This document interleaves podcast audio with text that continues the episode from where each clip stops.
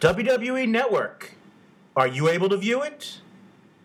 This is uh, the Work Shoot Wrestling podcast with your host, Corey Richmond, joined as always by Jason Brooks. Uh, at 9 o'clock yesterday morning on the East Coast, some people tried to go and get into give their money for a one week free preview to the WWE or even just sign up for the six months. And some of those people are still trying to figure out a way to get in and give their money. Uh, this has been an interesting week for the WWE. You've had a pay per view, you've had a Raw, you've had a return of three legends and a UFC uh, champion. It's uh, been a couple of interesting days out there. Jay, uh, what's the first thing that gets to your mind besides, you know, not being able to watch anything on the WWE Network, most likely? I mean, that's the thing. I keep trying to watch the, these pay per views that I wanted to watch, and I can't. I can't view them. It's been very, very frustrating to me. Um, uh, so obviously, that's the big thing. It's you know, it's funny, Corey. There's so much that's been going on. I feel like things are getting left behind. You know, the Elimination Chamber and the Wyatts and Shield match was amazing. For me, one of the best matches maybe I've ever seen. And we've totally forgotten about that now. I mean, uh, the match was two days ago or three days ago, and it's like it wasn't even around. You know, with the network, with Hogan, with the Undertaker, with all this stuff that's happened, it's almost like there's certain things that have been kind of glossed over. So it's it's been a busy week for the WWE for sure. Do you think though the reason why maybe that epic six man tag was kind of being looked over is also because of what we got as the main event match, not the main event segment last night, but the main event match. You had the two guys who, like you put on Twitter last night, if people were following you, at Worked Shoot Pod, which you uh, live tweet Raw pretty much every week, and sometimes Impact if you if you're available.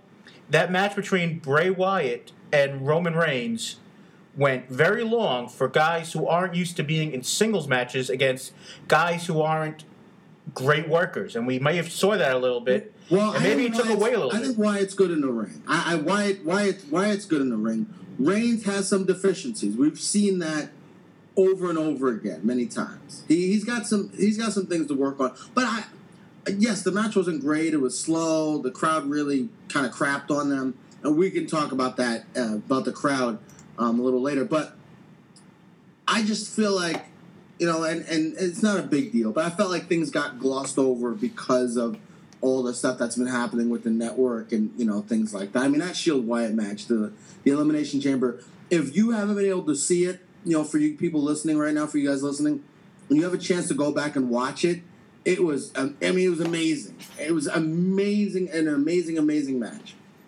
And for, as you say, for those people listening, you know, last week, come on, guys, where's the love? Um, but that's just my opinion. Uh, but you know what? Raw was Raw was good. Uh, the pay per view was had some good moments. Uh, I think that you saw a lot from Big E this week with two good matches. The Shield looked good in their six man. Elimination Chamber wasn't the best thing uh, ever, but it was solid. Cesaro continues to look good. So I mean, there are good good things going out there. There were. And you know what? As much as neither one of us here will ever be members of the Hulk Hogan, you know, fan club, Hogan Hogan was good last night. He went. He was. I mean, he flubbed. Uh, he basically flubbed his first line, but he saved himself. Yeah, he was fine. And you know what? The crowd. And sh- this is the one thing that TNA, which is the default number two company, will never understand is when you have guys who should not be in the ring or past their prime but still will get a pop, you do use them sparingly. You don't use them every single week, like they've done with when they had Mick Foley, Cactus Jack. Uh, sorry, Mick Foley is Cactus Jack. Mick Foley, Sting, Ric Flair when he was there, just to name a couple. WWE has always pretty much been very good with the idea of you bring guys in every once in a while and they stay relevant. When you put somebody on TV uh, who's 60 years old almost or, or older, you put them in the wing, the uh, in the ring every week. You lose your you you lose the effect of a the Hulk Hogan or the a Ric Flair.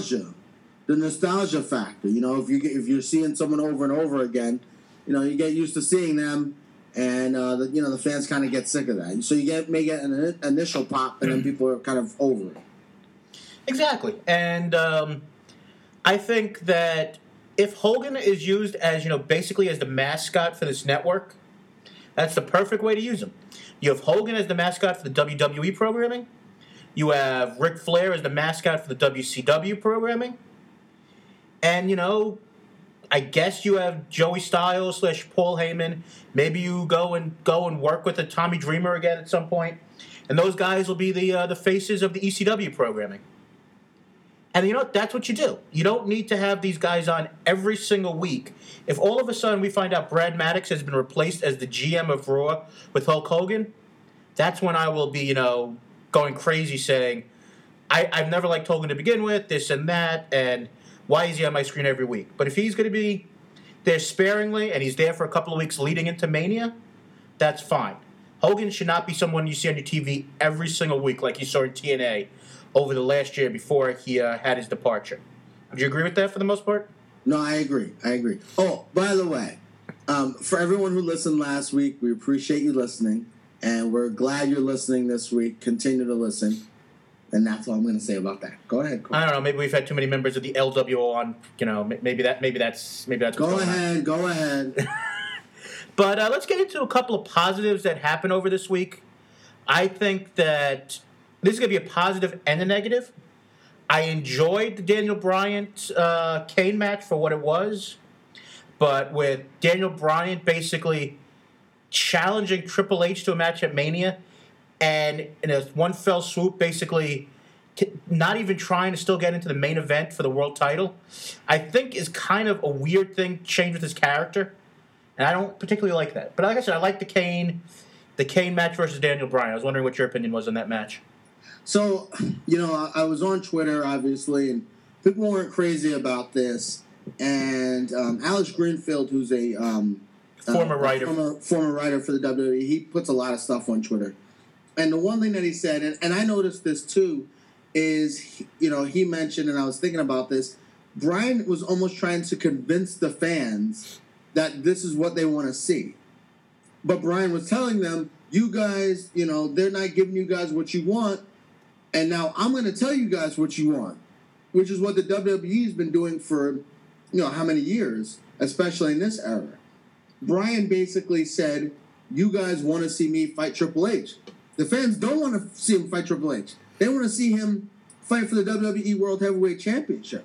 So I, I thought that promo was really, really interesting. And it really seemed like he was trying to convince the fans that this is what they wanted to see. Um, I, I don't know. I think, as much as I didn't like that part of it, I think the storyline could be really good. I think Bryan, you know, now has really established himself as a talker. I think Triple H, obviously, we know what he can do. Um, I think they can have a, a pretty interesting storyline, maybe kind of breaking the fourth wall a little bit about some of the you know things that have gone on um, in terms of you know why Bryan hasn't gotten a push, you know all those things. Um, I think they can make it a really really interesting storyline. I just don't like how they started it. Yeah, but you know what? How many times are we going to have storylines about breaking the fourth wall? I mean, that was the. I know it got Punk over with the idea of, of the the pipe bomb promo, but he, the whole entire thing when he faced Triple H was whole, every single time he says, "I'm breaking the fourth wall." I mean, how effective is are those angles really? I mean, I think oh, th- this is the difference. I understand what you're saying, but you know, I, this isn't you know TNA from a couple years ago when every week the guys would just talk about everything that happened in the back. This is something that's been building since SummerSlam. This is something that's been building even since Bryan got into the WWE when they released him so this is a storyline that's actually been built up over several years. So they can actually point to things that have happened and make it an interesting storyline, and not that you know, uh, you know, breaking a fourth wall, whatever. People won't know what that means. Breaking a fourth wall basically means talking about what's really going on, you know, in the back. Um, really, what's going on, you know, in the wrestling business beyond what they want, beyond what the WWE wants you to know. Um, but I think they could make it interesting, and I think it's because of everything that's happened since SummerSlam uh, and over the last couple of years with Bryan and his character, and the fans liking him and them not wanting to push him. Now, I believe that the best idea I've heard so far in regards to this whole entire Triple H Daniel Bryan world title situation came from another show that we've been influenced by is uh, The Law, which is another great podcast out there. Everybody should check out. But Dan Lovranski, one of the co-hosts this past week, had mentioned a scenario that I think is doable. I don't know if they go in this direction, but every, like I said, everyone wants pretty much the majority of fans want WrestleMania to end with Daniel Bryan holding that world title up, doing the yes chant, and they go off the air. Yeah. Now his idea is, which like I said, I don't think will happen. You have the stipulation in the Daniel Bryan Triple H match is if Daniel Bryan wins the match, he would be inserted into the world title match at the end of the night. So basically, you have him wrestle, and one of the guys who could definitely wrestle two matches in one night. You have Triple H face Bryan. Bryan wins. Then later on the night, Wow. he goes and uh, gets into the, the a three way with with Orton and uh, Skinny Jeans. And then you know you have him win the match. End of the night. That's where you end it with uh, him winning the title. Everybody doing the yes chant, and then that's where you have your happy ending at the end of WrestleMania. Wow, that would be that's a that's a tremendous idea. Well, the only thing though that before I get more on your take on this is is that the yes wrestling is choreographed and everything is predetermined. We all know that. But if you put that type of stipulation in that if he wins the match, he gets into the title match, does that take away any idea, the uh, you know any plausibility of the authority actually screwing you know screwing Bryan? Or does that not even matter? As long as you figure out a way to get him in that title match at the end of the night, that's the only thing care, the fans are going to care about.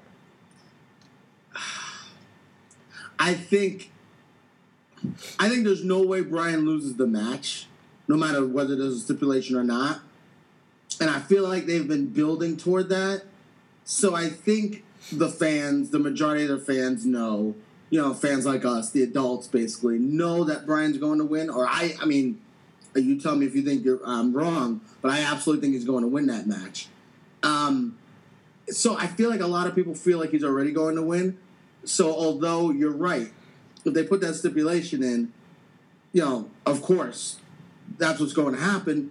Uh, because my fear, and we kind of talked about this during our little, you know, kind of pre-show meeting, is that if this Batista Orton match is the last match, after Bryan wrestles and you know after some of these guys wrestle, the crowd is going to crap all over the main event of WrestleMania, and I think they need to. They want to do anything they can to prevent that, or well, maybe they. I don't know if they really care or not, but that's absolutely what's going to happen.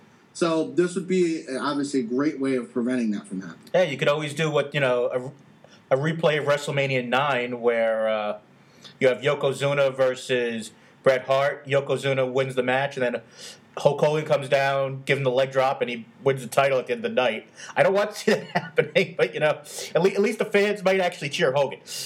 You go off that way, but like I said, if that happens, there's more problems in the industry than you know you know what to do with. But I don't know. I think that something we discussed pre- previously that you're not exactly in love with uh, Mania right now, and I can't can't fault you for it.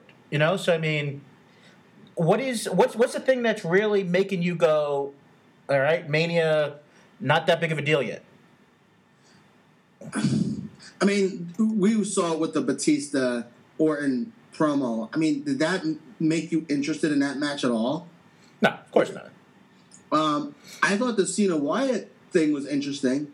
Um, Wyatt's been talking a lot about this stuff since he kind of got there about you False know, idols lie- and stuff. about people lying about people lying to the people, and he's the head liar because he's the most you know popular guy. And I, I think he kind of articulated that pretty well last night. So I think that is a pretty interesting storyline. Um, and so you know that's something that's interesting. The Bryan and Triple H thing, not really super interested in that. Um, I did like the Brock Lesnar Undertaker setup. Not super interested in that match either. Um, and so I don't know. There's not a match right now that I'm super interested in. Um, I, you know, to be honest, I'm, I was more excited about Elimination Chamber than I am about this potential WrestleMania.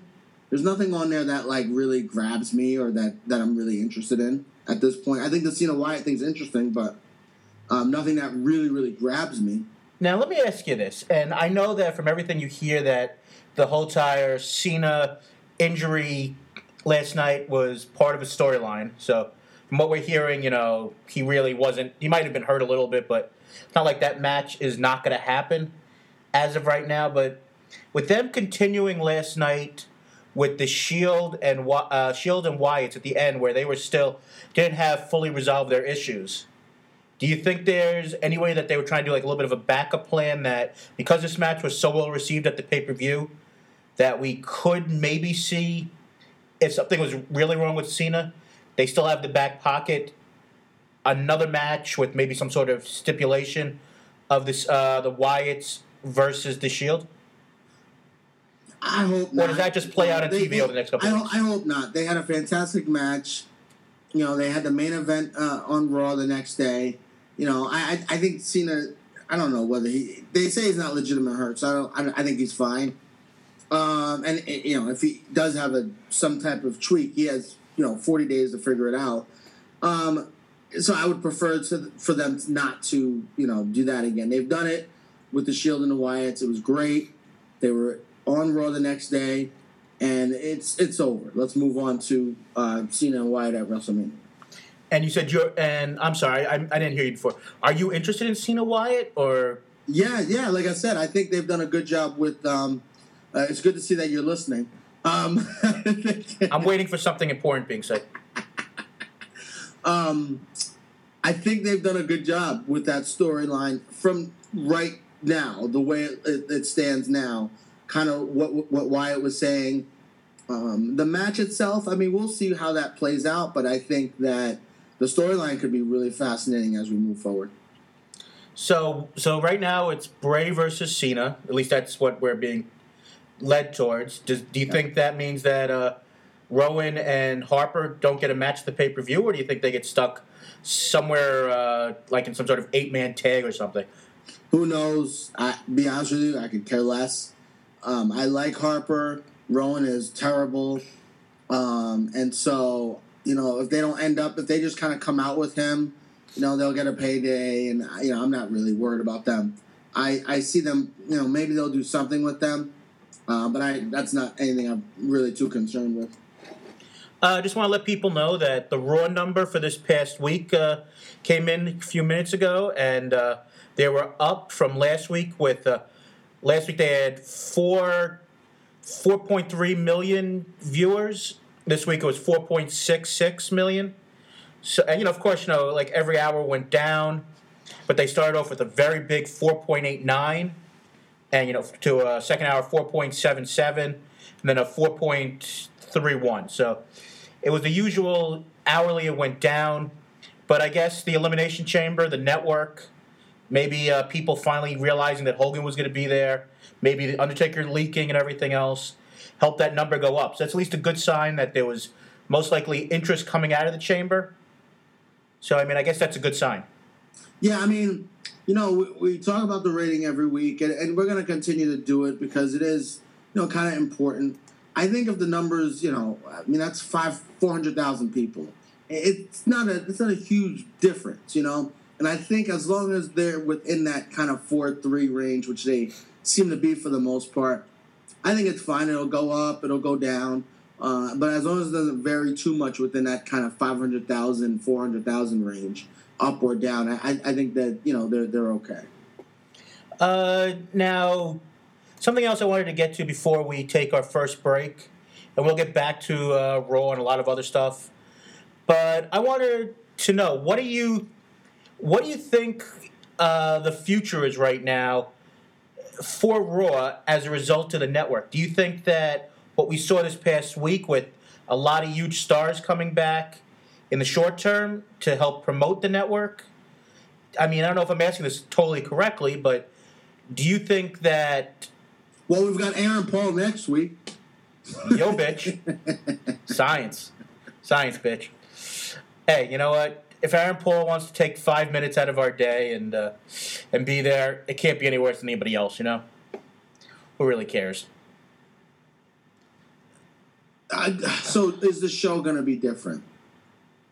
I I don't know. Or is I it just WrestleMania season and we're just going to have bigger things going on and the, the I- network I is kind of secondary? the, these runs are going to be so crazy. The, the thing is that's interesting too, right? Is they did a lot. You know, the beginning of Raw was like an infomercial for the WWE network. They had Hogan talk about it for five minutes. They showed you the the, the, the network. I mean, they, they went over everything for like 10, 15 minutes of Raw, which is fine. I respect that they have to do that. The show's three hours, but with these shows being so long, they can still get the old guys coming out promoting the network. They can have good matches like they did last night. They could promote the storylines for WrestleMania. So it's interesting in those three, with the show being three hours, they have a lot of room to do a lot of stuff.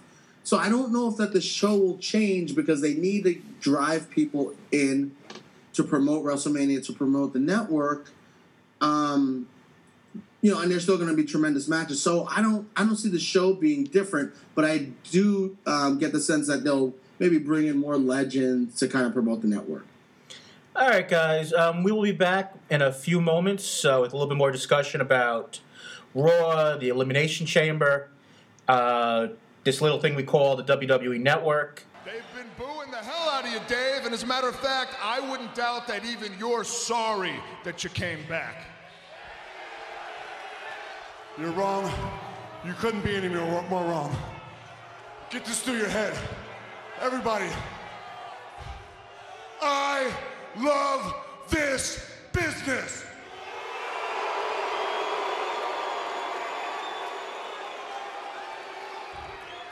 There's something else that I love is that they have a voice. But guess what? So do I. Yeah, bitch! Magnets! Oh! Welcome back to WWE Network Doesn't Work, starring uh, Vince McMahon and Paul Levesque, or as we like to call it, the Work Shoot Wrestling Podcast. This is Corey Richmond, joined by Jason Brooks, as always.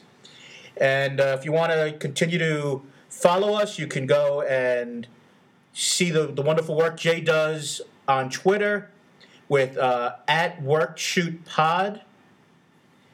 Uh, I'm gonna go and go a little bit different than I thought I would be doing when we came back. Like I said, we would mostly be talking a little bit more about Raw and Elimination Chamber, but this is something that I was kind of expecting possibly to happen last night, and it didn't. So I'm wondering if the window is closed and it's not going to happen now.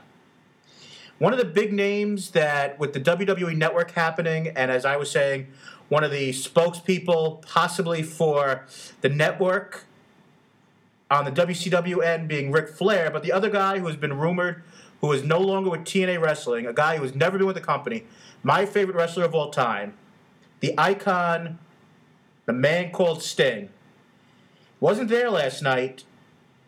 Do we see him before Mania? Did not seeing him at the launch of the network would that been just one too many things? Do you what do you, what's your opinion? I know I'm throwing this at you last minute, but a lot of people thought that we see Sting, to, you know, at the launch of the WWE Network last night, and there was no Sting. Do you think this is the? Uh, do you think we still see him, or he may not be in the cards? I, this is what I think about the Sting thing. I love Sting. Loved them back in the day. Um, think he, although he stayed with TN, TNA a little bit too long, I thought he did a good job with them. The show WrestleMania is pretty packed now, and they kind of know where they're going with things. I think Sting might be a special attraction type of person. Sure. There'd be no reason to bring him onto that show last night. They have Hulk Hogan and Undertaker and Brock Lesnar on the show. There'd be there's too much on the show. Maybe you could say as it was.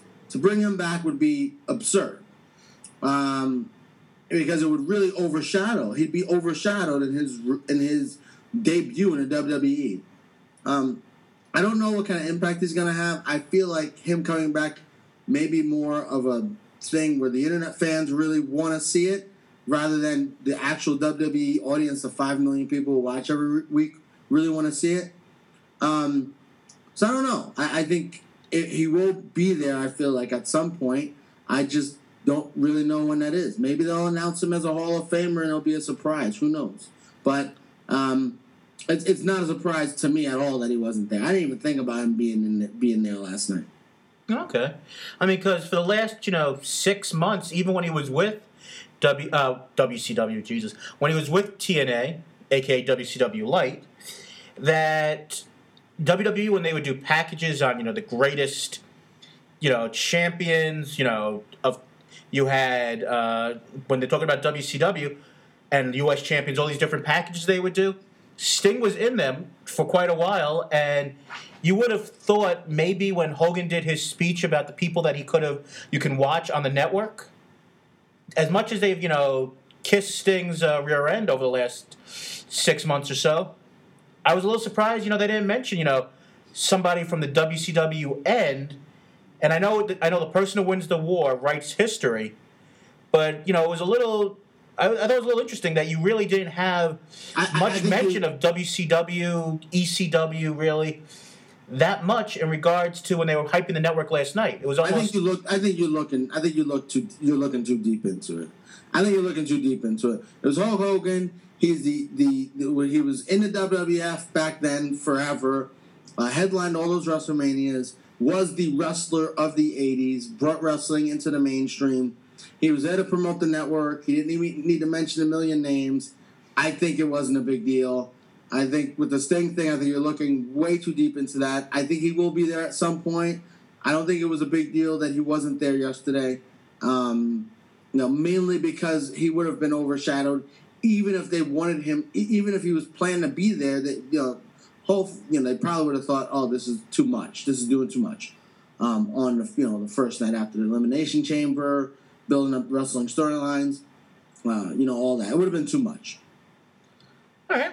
I can respect that. Like I said, I'll be the first one to say I'm a Sting mark.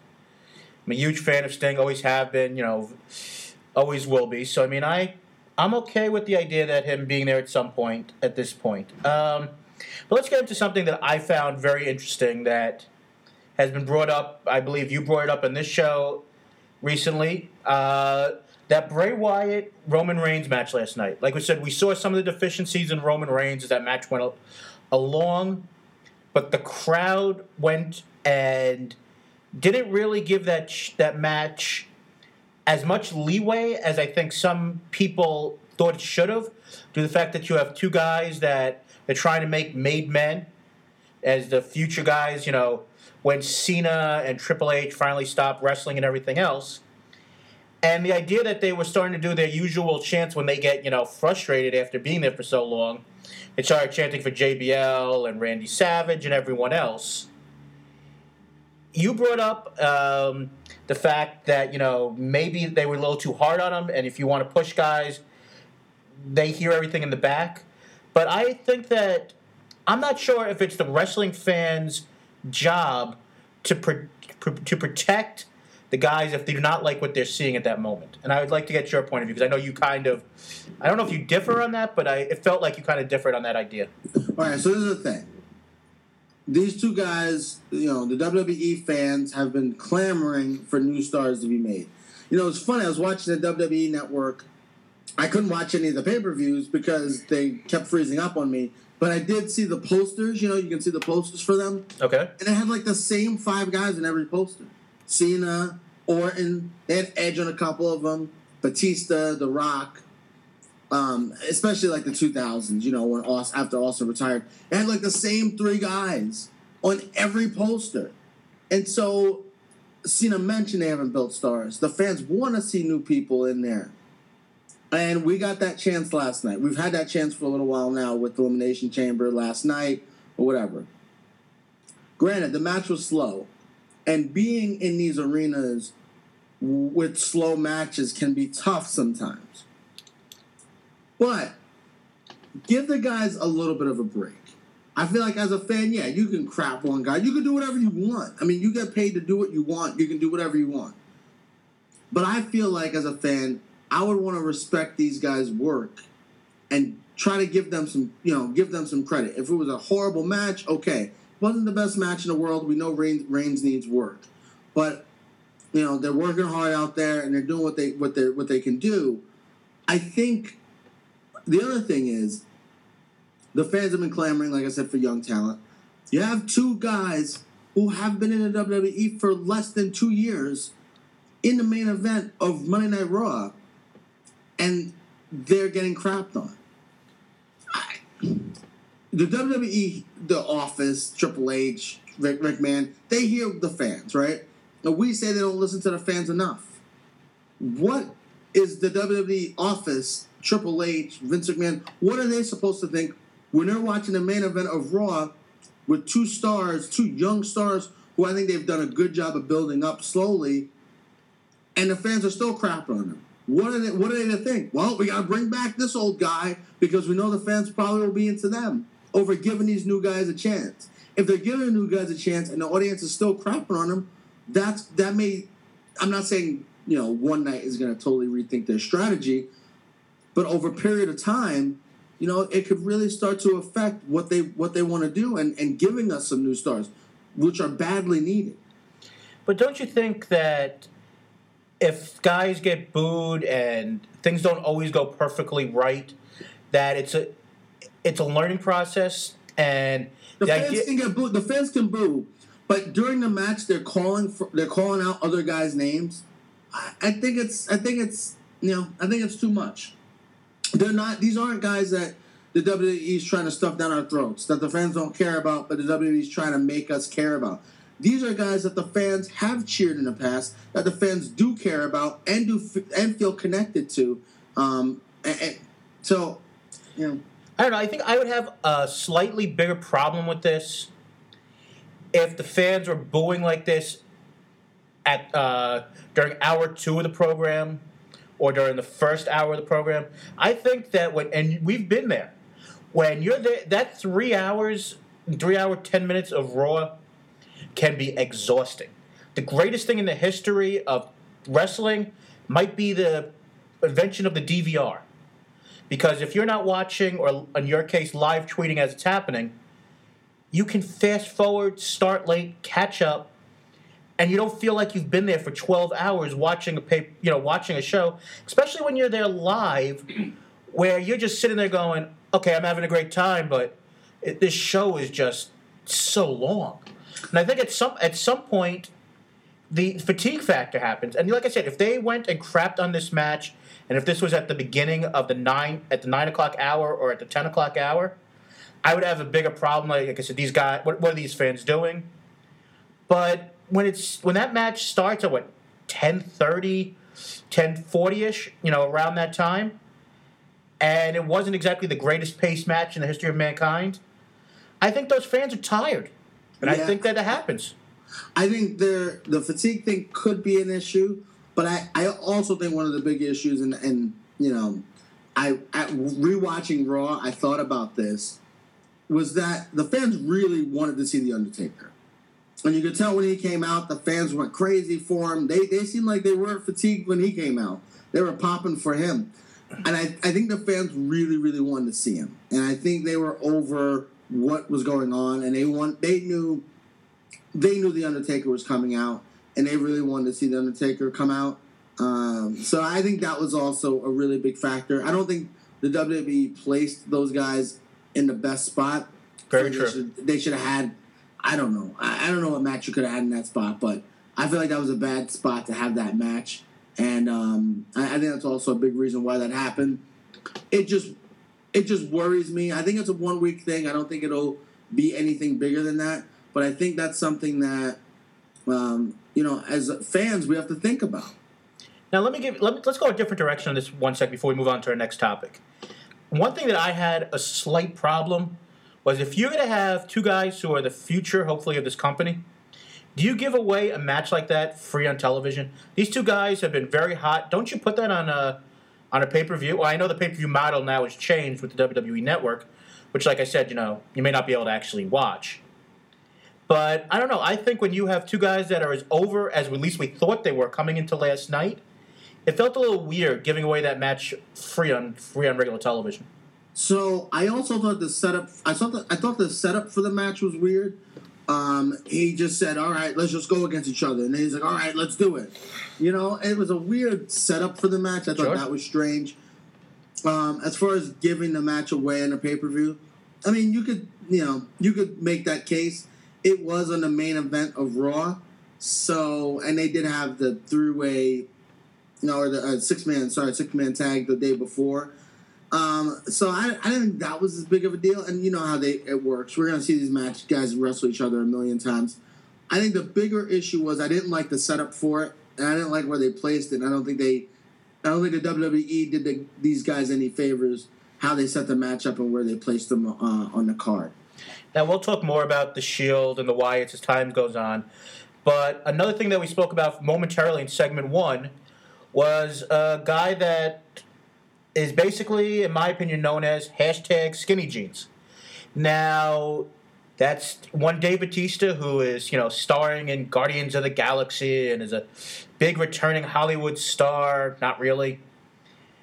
The way that he's being portrayed, I know that some people have thought as a result maybe it's a little unfair at this point, and possibly he's getting the short end of the stick because of what happened at the Rumble, where everyone in that crowd wanted the Daniel Bryan moment for him to win the Rumble, and it was just Dave Batista and Rey Mysterio, especially that night, were basically put in an awful situation because the crowd wanted one thing, and the company had decided on another thing, and it's continued. I mean, now we're doing the Batista things, and they're you know talking about it actually on television.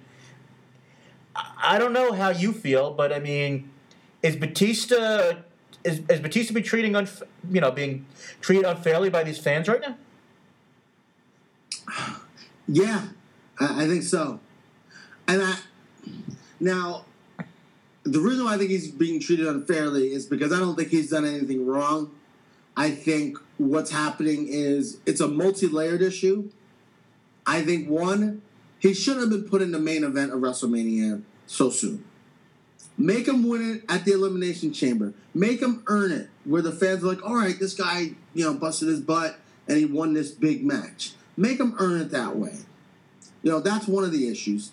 Two, he hasn't been very good. You know, he's been rusty in the ring. I mean, the dude was out of breath during that promo. He's out of, you know, he's, again, he's got ring rust. We understand that. He was never great in the ring to begin with, so that's an issue. He's 46 years old.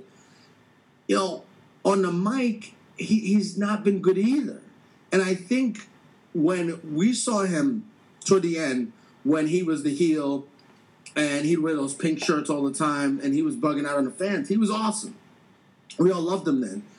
And John Cena talked about it in his interview with Stone Cold last week. He talked about finding your voice. And when Batista was cutting those promos as a heel in the pink shirts or whatever, I mean, it was a little bit of an extension on who he is. It may not have been exact. I don't think he's like that much of a of a bad guy, but it was partly him.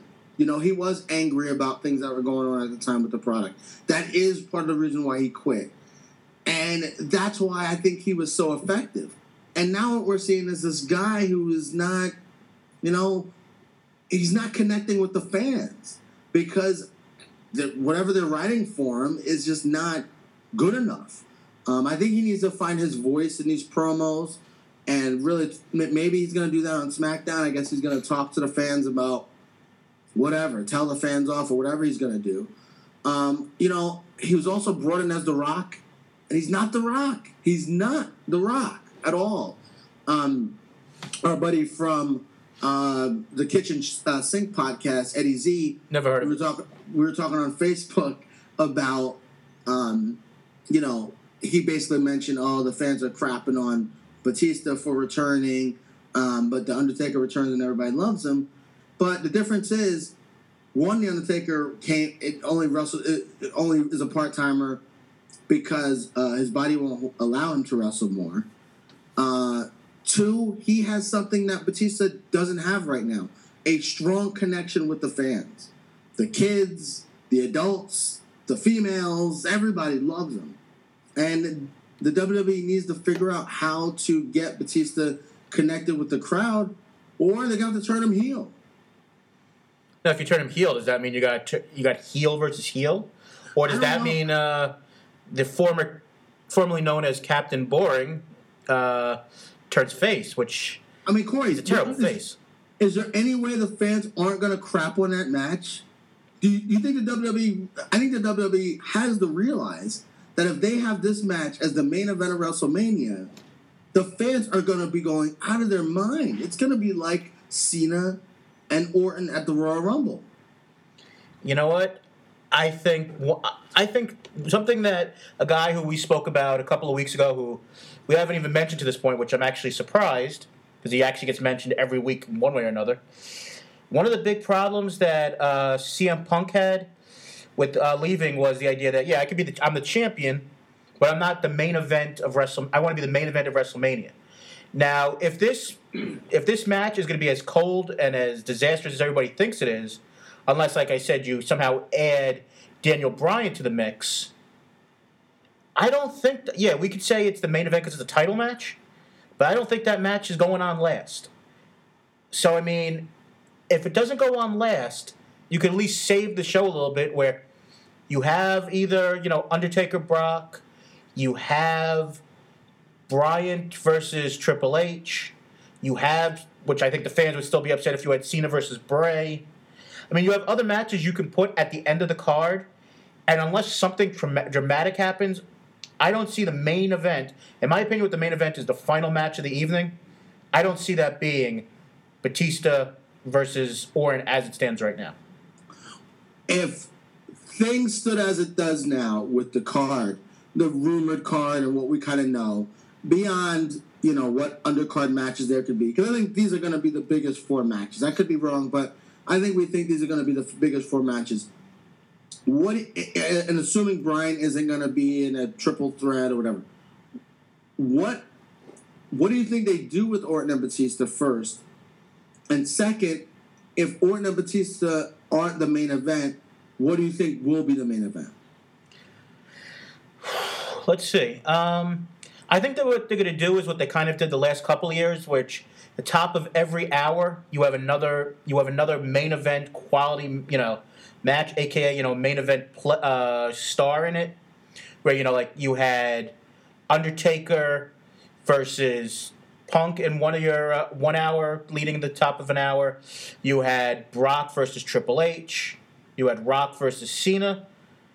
And you know I don't remember what hour one was. It might have been you know Jack Swagger versus Del Rio or something. You know can you believe that last year that was actually a title match? But um, I think that's where you most likely have to do every hour. You have a big match for the top of the hour. And I would put as your last match, as much as people might hate the fact of Triple H, the owner of the company, being in the, the final slot, I think you got to go with Bryan and Triple H at the end of the show. Yeah, I agree with you. I agree with you. Uh, but this is the question will the fans be bugging out the whole show? Because, you know, the world title match was what it was, and the fans really want to see Bryan be the champion. Do you think that the fans could possibly turn on WrestleMania? Do you think that that's possible? You, what you're saying that the first that, match is so unwanted that they they don't they kill the rest of the show no matter what order it goes in. I think you know what that when push comes to shove, I think if it's a good show and the, it keeps on building, and you know that you got that Bryan moment coming, I think the card will be okay. But if you're going and you get Bryan early, and then you got to suffer through other things until you get that, which everyone think could be a very a dud of a match, in Batista and uh, Orton, I think that's where you have your problem. But I think that, like I said, I still think there's a chance if we see that CM Punk fella on on Monday when they're in Chicago, I still think there's a chance you can turn course, still get Punk versus. I think it's unlikely, but you can still get Punk versus uh, Triple H, and somehow, which especially my idea, you have Vince McMahon come out and say the authorities, you know, gone too far. The way that the match ended at the Elimination Chamber is ridiculous. Daniel Bryan, you're in the main event. It's a three way. I, I, mentioned this on Twitter uh, uh, yesterday at Work Shoot Pod. The WrestleMania we talked about it. The card looks kind of flat. Like there's some, you know, the matches aren't bad, but it just seems to be kind of flat. Do they need a surprise? Do they, do they need to give shock us? Um, and I know it's harder for us because we read the stuff, we keep uh, track of that stuff. We have to for the podcast. But do you think they they need to give us something, shock us, surprise us in order to put some juice into this card? Or do you think as it stands, it's okay, it's fine? Uh, I don't. But you know what? I don't know what that juice is. I mean, The Rock's not coming in this year. Austin is. I if Austin was going to be coming in, I think we would have heard something by now. Unless that's the dangling of a carrot, where you have Austin versus Punk, which I think would be so far. You know, wouldn't be a big enough thing this year. I mean, what is it? Dangling of the carrot? Shawn Michaels coming out of retirement and facing uh, either Punk or Daniel Bryan. I mean, I don't know what that, that that's going to be. If that if that dangling carrot is Hulk Hogan wrestling, I think you I think that's a disaster. If your dangling carrot is you know Sting coming in last minute, that's not a big enough thing. Goldberg is ten years past his prime. I mean, or more. I mean, I don't know what that dangling carrot is. I mean, there's not exactly. I don't know what it is. What What are you going to give the fans that's going to make them go and say, "Oh my God"? CM Punk? Against what? Against who? It doesn't matter. it does, I mean, it doesn't matter. I, I think, I think he's the one guy who can come in at this point and really shake stuff up. He's the one guy that can come in and shake stuff up. I'm not saying they're gonna bring him back. I'm not saying they should bring him back. You know, whatever. But I am saying the card feels flat, and I feel like he's the one guy who can shake things up. I don't know if there's. I don't. Like I said, I mean, I don't know if the average fan even knows that he's left the company. Yes, I. I Do you think the average fan at this point Yes. knows? Absolutely. Or uh, maybe hasn't left the company but isn't around or whatever. He's not there. Why isn't he there?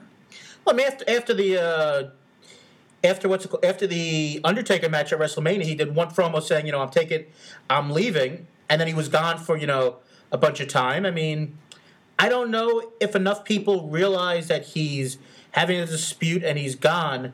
That him coming back next week in Chicago is going to be the thing that makes everyone go and say, WrestleMania 30, it's a must watch. I uh, okay. So the average fan, and we talked about this before. You know the the whole thing with Sting, and I don't mean to rip people who follow wrestling on the internet. That's not what I was saying. More of like the smart fans are really into seeing Sting, as the majority of fans really aren't, especially fans who've been watching just the WWE for all these years. I think with CM Punk, I do think the majority of fans are right. They don't know about the dispute. We know about it, obviously. The majority of fans don't. You know, the 13 year old kid, the 12 year old kid who doesn't follow it on the internet doesn't. But the difference is the fans are hearing all these chants. The, the you know the, these kids are influenced by what they watch, and they're hearing the crowd chanting CM Punk all the time. So I think they're thinking, "Oh, where is he?" It's not like he left and then no one's been chanting for him. The crowd still seems to be wanting to see him, and I think people at home who are watching see that. And so I do think him coming back is a big deal, even if fans don't know that he left. They know something happened. All right, buddy. Uh, we're going to take our second break. We'll be back in a few minutes with uh, little news, a little couple other issues. We'll see what we get to in that time period. But this is uh, once again the Work Shoot Wrestling Podcast. This is Corey Richmond, joined by Jason Brooks. We will be back. What we know as NXT and are so proud of, we're going to put right there in the middle of that NXT ring and we're going to stick a ladder in the middle. We're going to stick the NXT Championship right above it. And we're going to tell Adrian Neville, come hell, come high water, come the creek don't rise, flip flop, but make a name for yourself with Bo Dallas because the world will be watching. Paige will take on Emma. Sami Zayn gets his chance to step up with the Swiss Superman, We the People, Antonio Cesaro. Welcome back to the Work Shoot Wrestling Podcast with Corey Richmond and Jason Brooks, where we always are able to get the WWE Network if it actually uh, worked. Uh, this time of the show, we always do a little uh, this week in history and maybe a little bit news. So, uh, Jason, as I watch Kofi Kingston and Curtis Axel on the live feed of WWE Main Event Replay because that's the only thing I can get to be able to watch on our wonderful WWE network. Let us know uh, what's going on this week in history and maybe a couple of news items if you have them. So this day, 65 years ago, you know, my favorite wrestler of all time, and a lot of people's favorite wrestler of all time, the great Ric Flair, was born in Memphis, Tennessee. Born as Richard Flair, was born in Memphis, Tennessee. So he is 65 years old today. So happy birthday, Rick. He is officially a senior citizen. Woo! And uh, February 26th of 1926, Verne Gagne was born in Robbinsdale, Minnesota. Now, for a lot of you guys listening, you may think, you know, Verne Gagne, who the hell was he? Uh, well, he created and starred in uh, uh, AWA, uh, um, a federation, you know, from Minnesota. A lot of stars came from AWA, most notably Scott Hall, Curt Hennig, you know, The Rocker, Shawn Michaels, and Marty Jannetty started there. So a lot of great uh, talent started in the AWA in the 1980s. Um, so Verne Gagne, I mean, I, I believe he's been, um, you know, past, you know, No, he's I actually still alive. But you know, He is still he is still a member of the living. is he? Yes, unless Wikipedia is wrong, he is still alive. Wow, good for him. Happy birthday, Verne Gagne. Look at him doing it up and still still living. God bless him. Um, okay, so now I, do want to talk about the network, and there's some some news with the network. So we're experiencing these glitches. I don't know if you guys bought the network. I actually paid for the network. Corey just did the one week trial. Um, if you've done the live streaming, it's worked fine probably for most people. It has for me, it has for Corey. However, the video on demand service has been an absolute disaster. I mean, you can't watch anything, it freezes up, uh, all this other stuff. I don't know if they didn't test the thing before they decided to give it to people, but um, the WWE did issue a statement via WWE Network Twitter page, so it's good. So if you don't know what's going on, Twitter will tell you uh, regarding the technical glitches with the network's video on demand feature. This is a direct quote from them. We are currently experiencing technical issues with the WWE Network's video on demand library affecting 20% of the viewers. 20% of the viewers. We're working with MLBAM. Uh, we expect to have this issue fully resolved by 6 p.m. tonight. If only 20% of the viewers is affected, I don't think they'd have to put this statement out. Um, I think they meant to say 20% actually are able to view. and I believe if you have uh, an He'll X, all week. and if you have an Xbox 360, you don't have to even worry about you know being able to view it. From what I've seen and heard, Xbox 360 not working. Apple TV was working a little bit, was suspended at one point today. I think it might be back up now, but uh, there are some problems brewing. I know it's only the first day and a half, but the WWE Network. Uh, You know, yes, it's only the first day and a half, but you know what? Figure it out. It's ridiculous. You're giving us a product that people are paying for, and this is a one week trial. So you're seeing, you're, you're saying to yourself, man, do I want to invest money in this thing because I don't know if it's going to work or not? So it's not working. So how are you going to get people to spend their money on this if it doesn't work? It's ridiculous. And for dummies like me who paid for the freaking thing and it doesn't work, like I was pissed off watching it because nothing, it didn't work. I was pissed off. And they said the issues would be resolved by uh, 6 p.m. I just went through it during our little, you know, little break in between the segments, and stuff still wasn't working. It still wasn't working. Unbelievable. Unbelievable. I I think it's ridiculous. I think if you're going to put a product out there, you've got to get it working immediately. Uh, I can't disagree with that. I mean, at least though with the live the live stream, we now know that uh, Xavier Woods is still on TV because uh, he was on main event this past week. Oh, great! I can watch backstage pass or whatever uh, these awful shows that they're giving us on the live streaming. I just put it on. Um, I, I don't know some match with the Hardy Boys and whoever, some pay per view. Uh, it played for a minute and now it's completely stuck. I mean, you can't give fans, you can't give people a product, and then the thing doesn't work. It's ridiculous. People are going to ask for their money back. There's going to be issues. They need to do a better job here. They need to have done a better job here. We sense that there that there may be issues, but now these issues are all coming to the surface. And this is this is ridiculous. Ridiculous. I know it's the internet.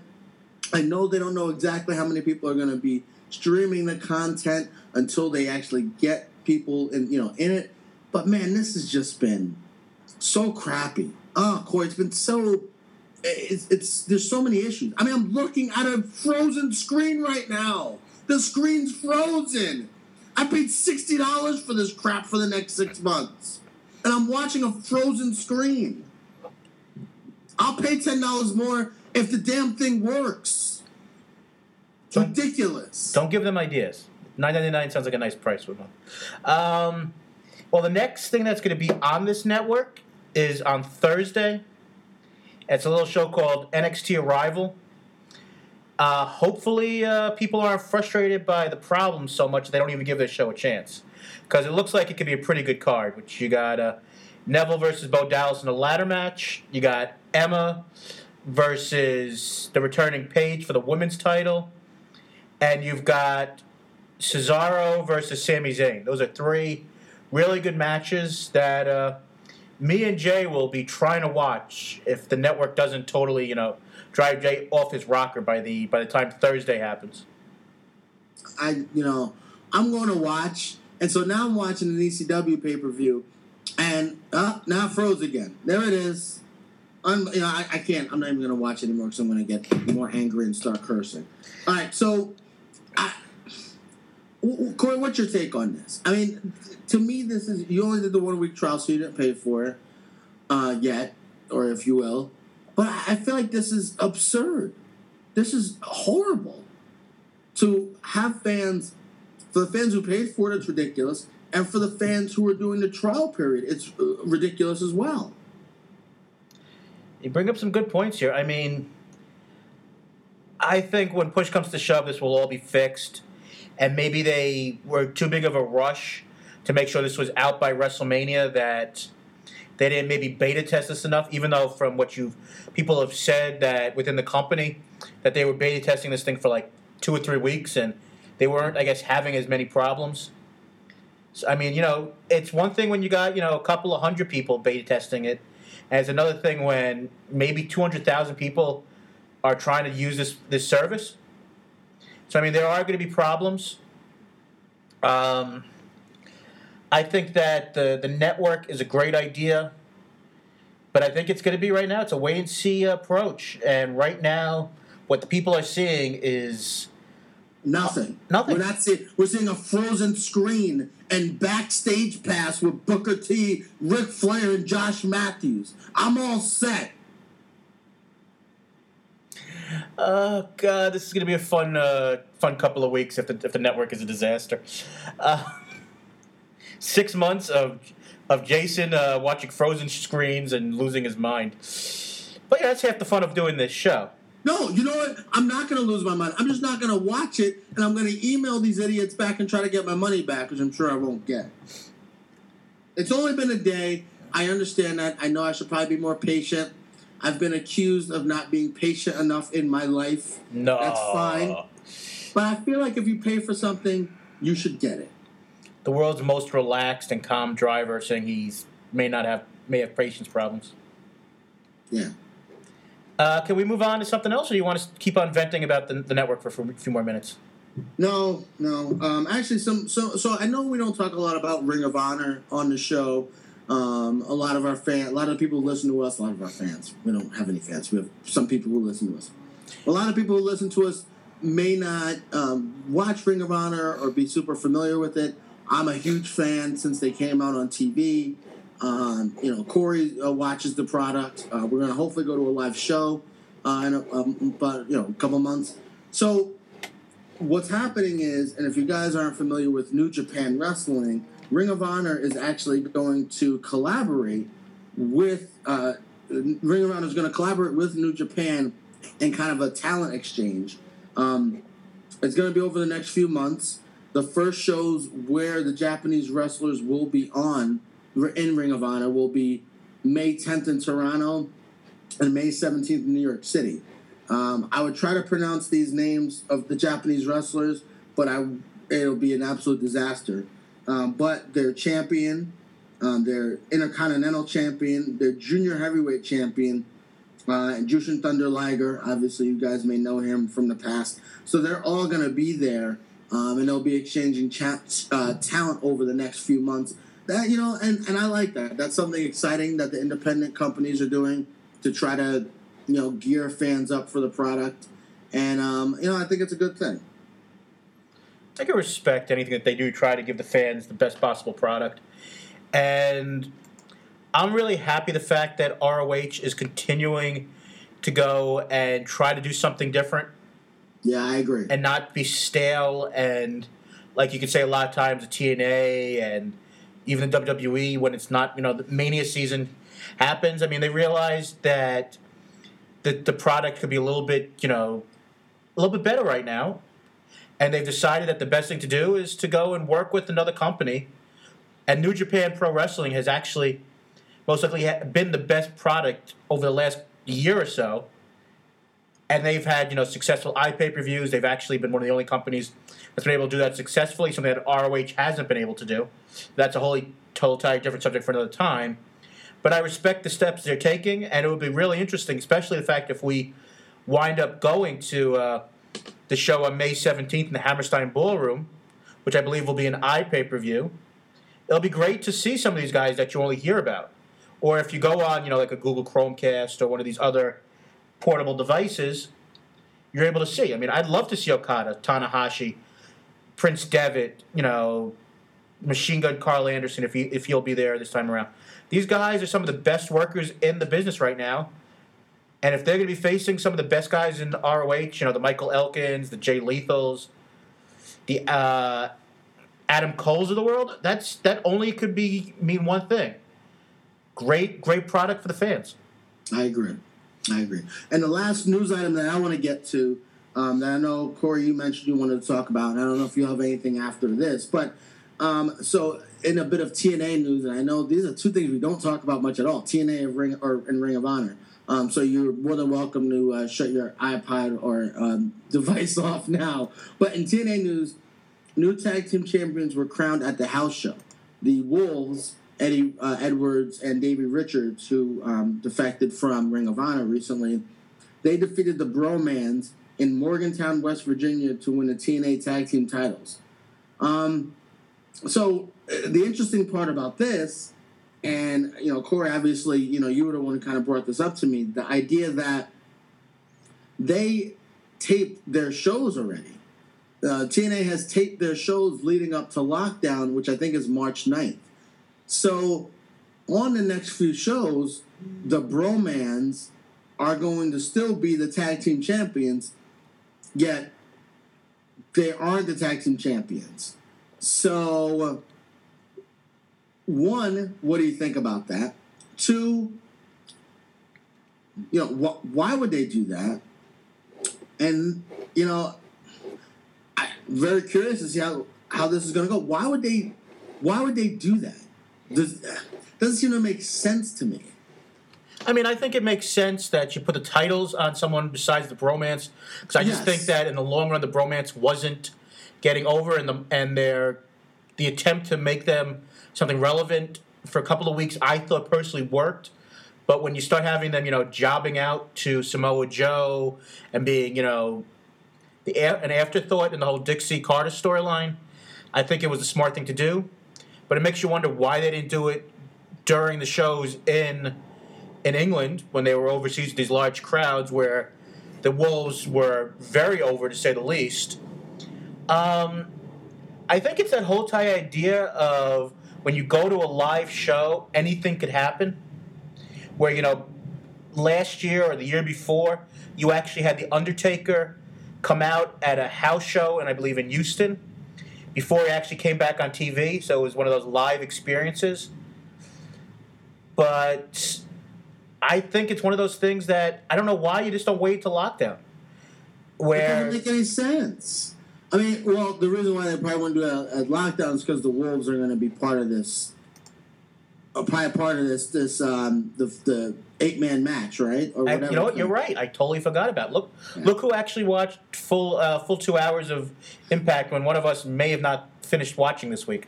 Oh, man, it's, it's awful to watch that every week. But anyway, Wow. the show's actually the show's actually been okay lately. Oh, been okay. I was I'm- about to I'm say, uh, what- what just happened there? Okay, but I, I mean, maybe that's maybe that's why. And they did not announce them um, as part of that whole that match. Uh, basically, there's a match.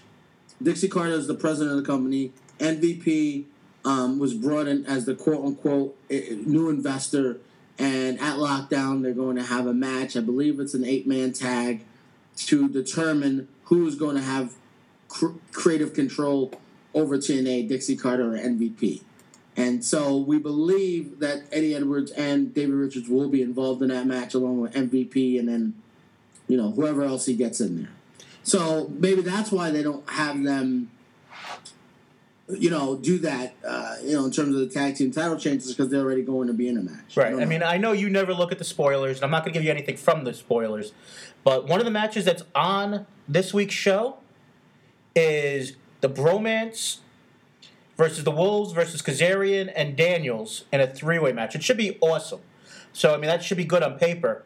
But let me say it this way: as far as everyone knows, when they left England, the Bromans was still champion. You take that for whatever you like, but um, it's interesting to see. I you know, think it's another thing that TNA is doing that shows why they're not, why you can't take them seriously. You know, this isn't a huge deal, but it's just another indication as to why you can't take them seriously. When Ring of Honor is doing things like collaborating with New Japan and their storylines make sense and they're bringing in these guys and you know, and then TNA does stuff like this. It's it it shows why they're they're they're not they're the second company, but it also shows why they're a second rate company. Ring of Honor is an indie company, we know that, but they're not a second rate company. They just don't have the production value and you know the cost associated like the WWE does. But TNA is a second rate product, and these are the things that they do that continue to to uh, make us realize why they're a second rate product. You know, it's, I love to try to go and defend uh, TNA on this, but I just don't understand it. Like I said, uh, unless they're going to go and have another house show and have them win back the titles before Thursday, I think this is dumb, especially when more people or more people watch your your television than order the pay per views. So the the uh, the match after lockdown, I don't understand why you just don't have them win the titles that following show. Doesn't make sense to me. I don't know. Like I said, it's one of those things, and usually we'd like to go and give you know companies more time when we actually bring them up, but I think uh, we've given enough time to both TNA and ROH this week. Now, while you were going on your mini rant of anger about the WWE Network, I try to slide in a little bit of a cheap plug and comment about uh, this Thursday NXT arrival, which I'll once again will, will say we have three matches we definitely know about. We have for the the NXT title, we have Neville versus Bo Dallas in a ladder match. Women's title match, we have Emma, who we've now seen on the, the main roster over the last couple of weeks, which they're using terribly, but that's thing for uh, uh, disaster. As my partner goes and starts doing the Emma dance, I'm just waiting to see bubbles in the background. Uh, Emma versus Paige, who is a very good worker in her own right. The other match we know about is Cesaro versus Sami Zayn.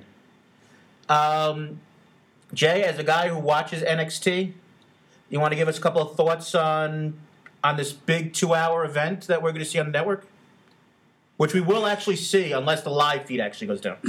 Yeah, yeah, maybe that that's that'll that'll be next, and I'll take my PS3 and throw it out the window. Um, I uh, I even though it's not the PS3's fault. Um, so I, I think it's gonna going to be a good show. It's going to be a great showcase for NXT. Um, the ladder match is going to be great. I don't love Bo Dallas or Aaron Aaron Neville as characters in the WWE in terms of being any type of real impact, but I do think they're good in the ring. and Aaron Neville's amazing in terms of his um, high flying moves. So I think that'll be a really fun uh, match. Um, I really like what they're going to do on this card. Uh, Antonio Cesaro and Sami Zayn, who I, you know, I, I've said I think they need to do a little bit more with this character. I think they're going to have a terrific match. Both guys were with Ring of Honor and have uh, chemistry together, which we saw in the two out of three falls match. And Emma and Summer will get to kind of go out, or Emma will go against Paige, who is the best, you know, the the, the best women's wrestler that they have. Uh, uh, maybe Natalya, but really she's awesome. Paige is awesome, and so that'll be a really fun match. So it's going to be a good a good showcase for the for the NXT people. Now, this is something that I think this will be the last thing we talk about before we call it a day this week. Is if people watch NXT, if they do watch this two-hour special on NXT, which both of us us will watch, and I know that we we're smart enough to know that these guys aren't going to be coming up on the main roster, most of them anytime soon.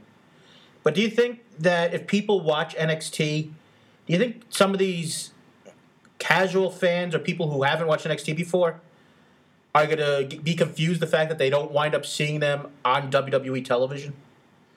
By having them, you know, actually giving them a little bit of a plug.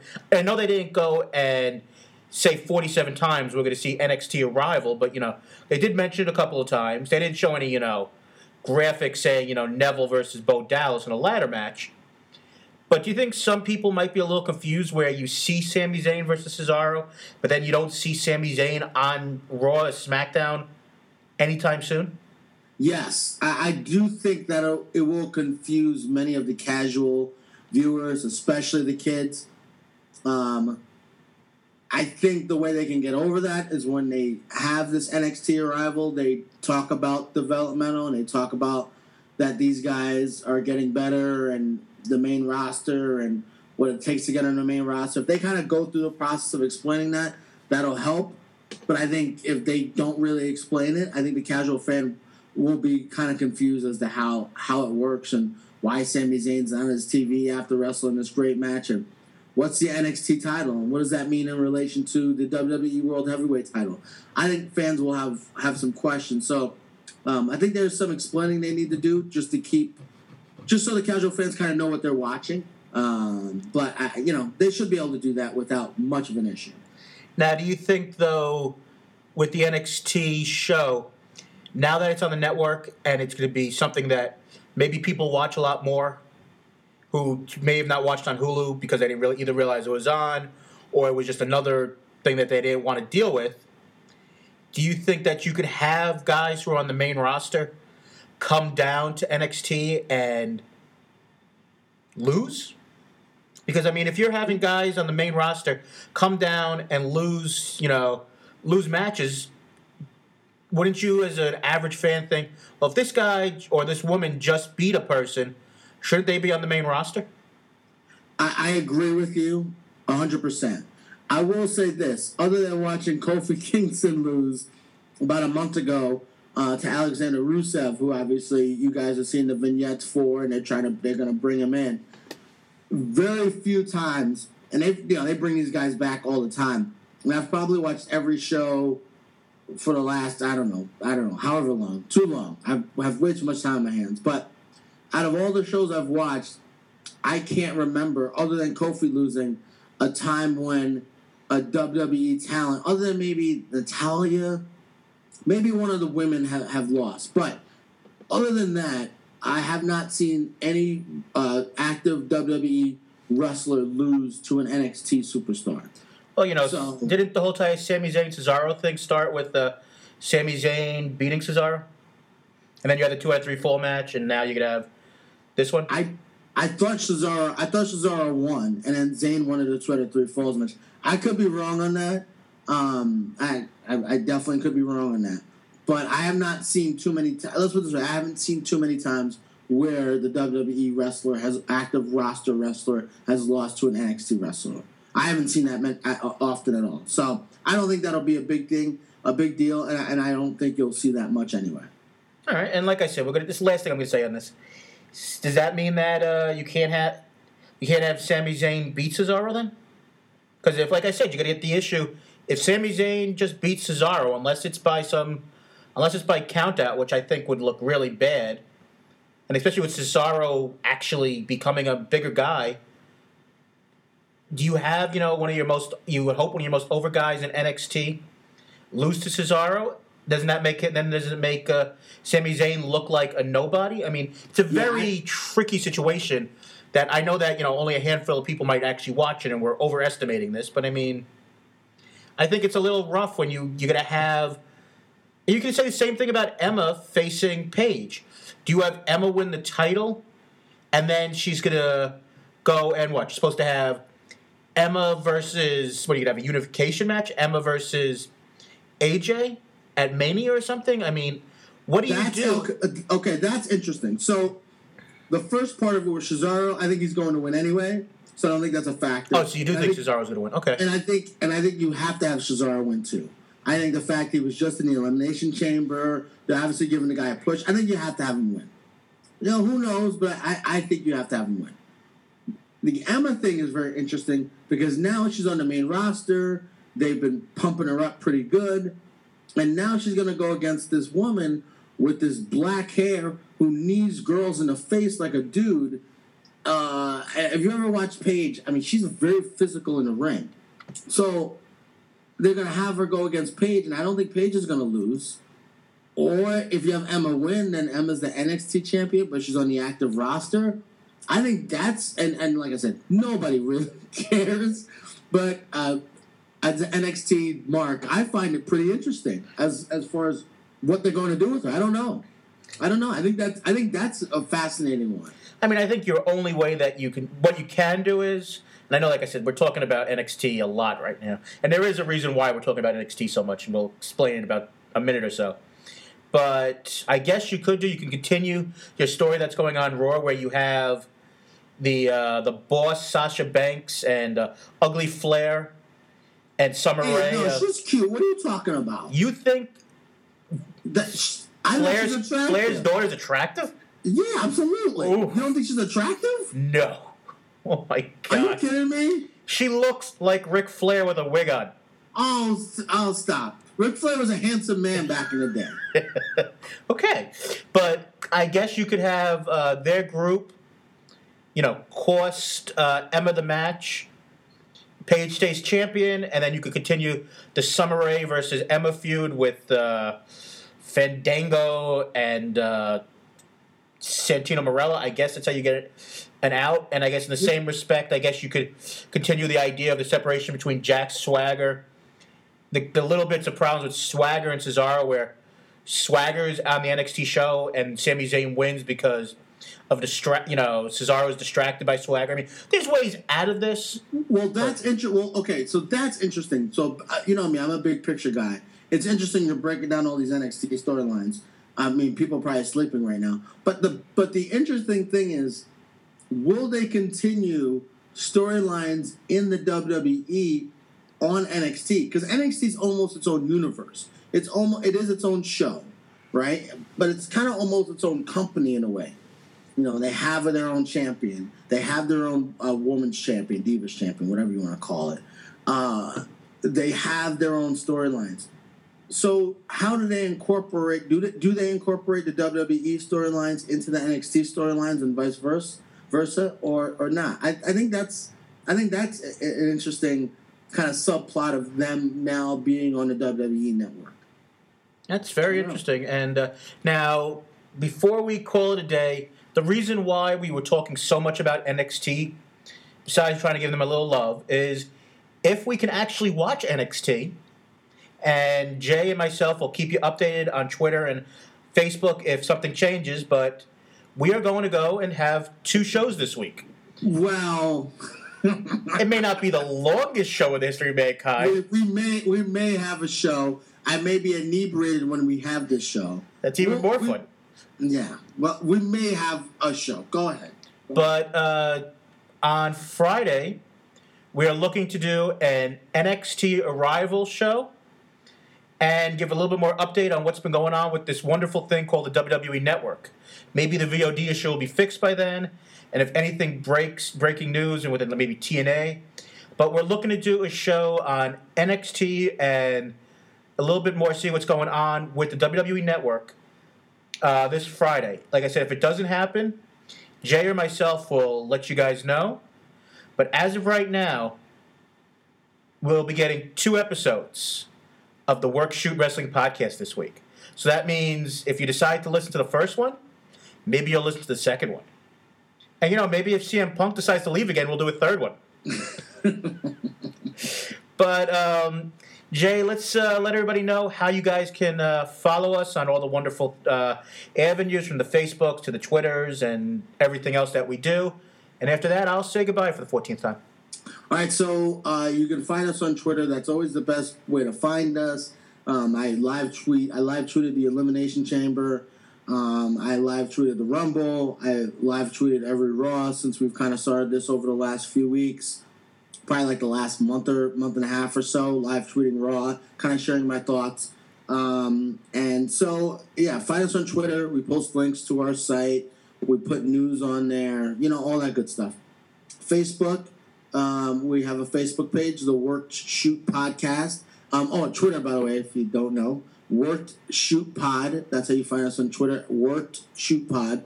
Uh, Facebook, the Worked Shoot Podcast. Um, we have a page. And obviously, you can find us on iTunes, uh, Worked Shoot Wrestling Podcast. And you can find us also at a website, worked.podomatic.com. Worked shoot, sorry, dot podomatic.com. Thank you, my good friend. Uh, and as always, just going to give a nice plug to our buddies also on Podomatic, The Kitchen Sink, starring Eddie Z, who's been on our show, and Chris Wizzy, Chris Wizard, as he likes to be called.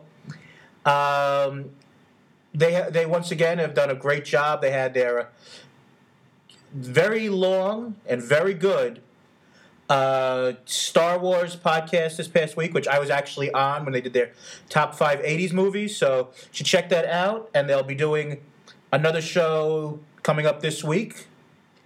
Once again, if you want to listen to them, it's uh, kitchensink.podomatic.com.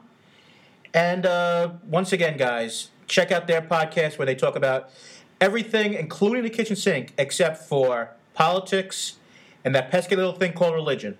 But for Corey Richmond and Jason Brooks, have a great week, and uh, hopefully the WWE Network works, and uh, we'll be back on Friday.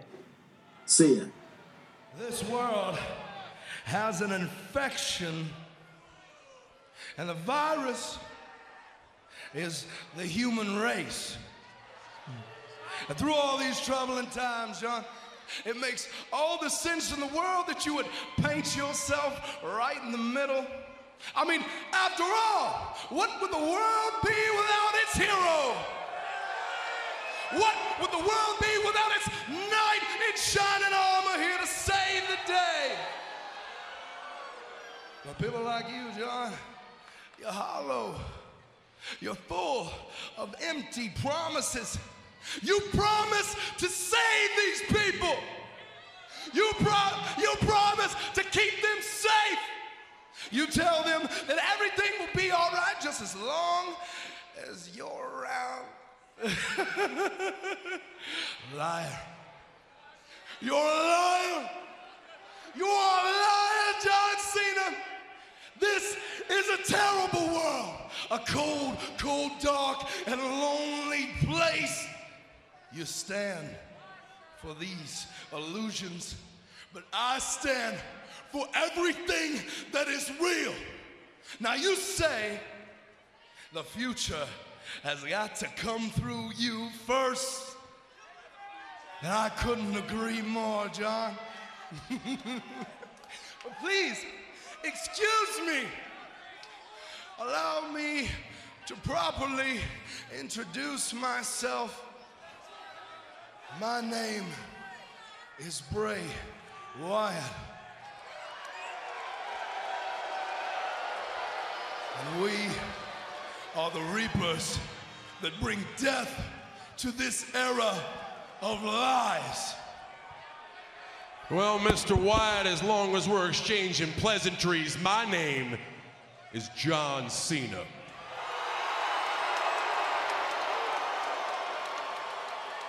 I'm telling you one thing right now. So much as one of y'all slide under this bottom rope, I promise you this. You starting something, son. You starting something you may not be able to finish.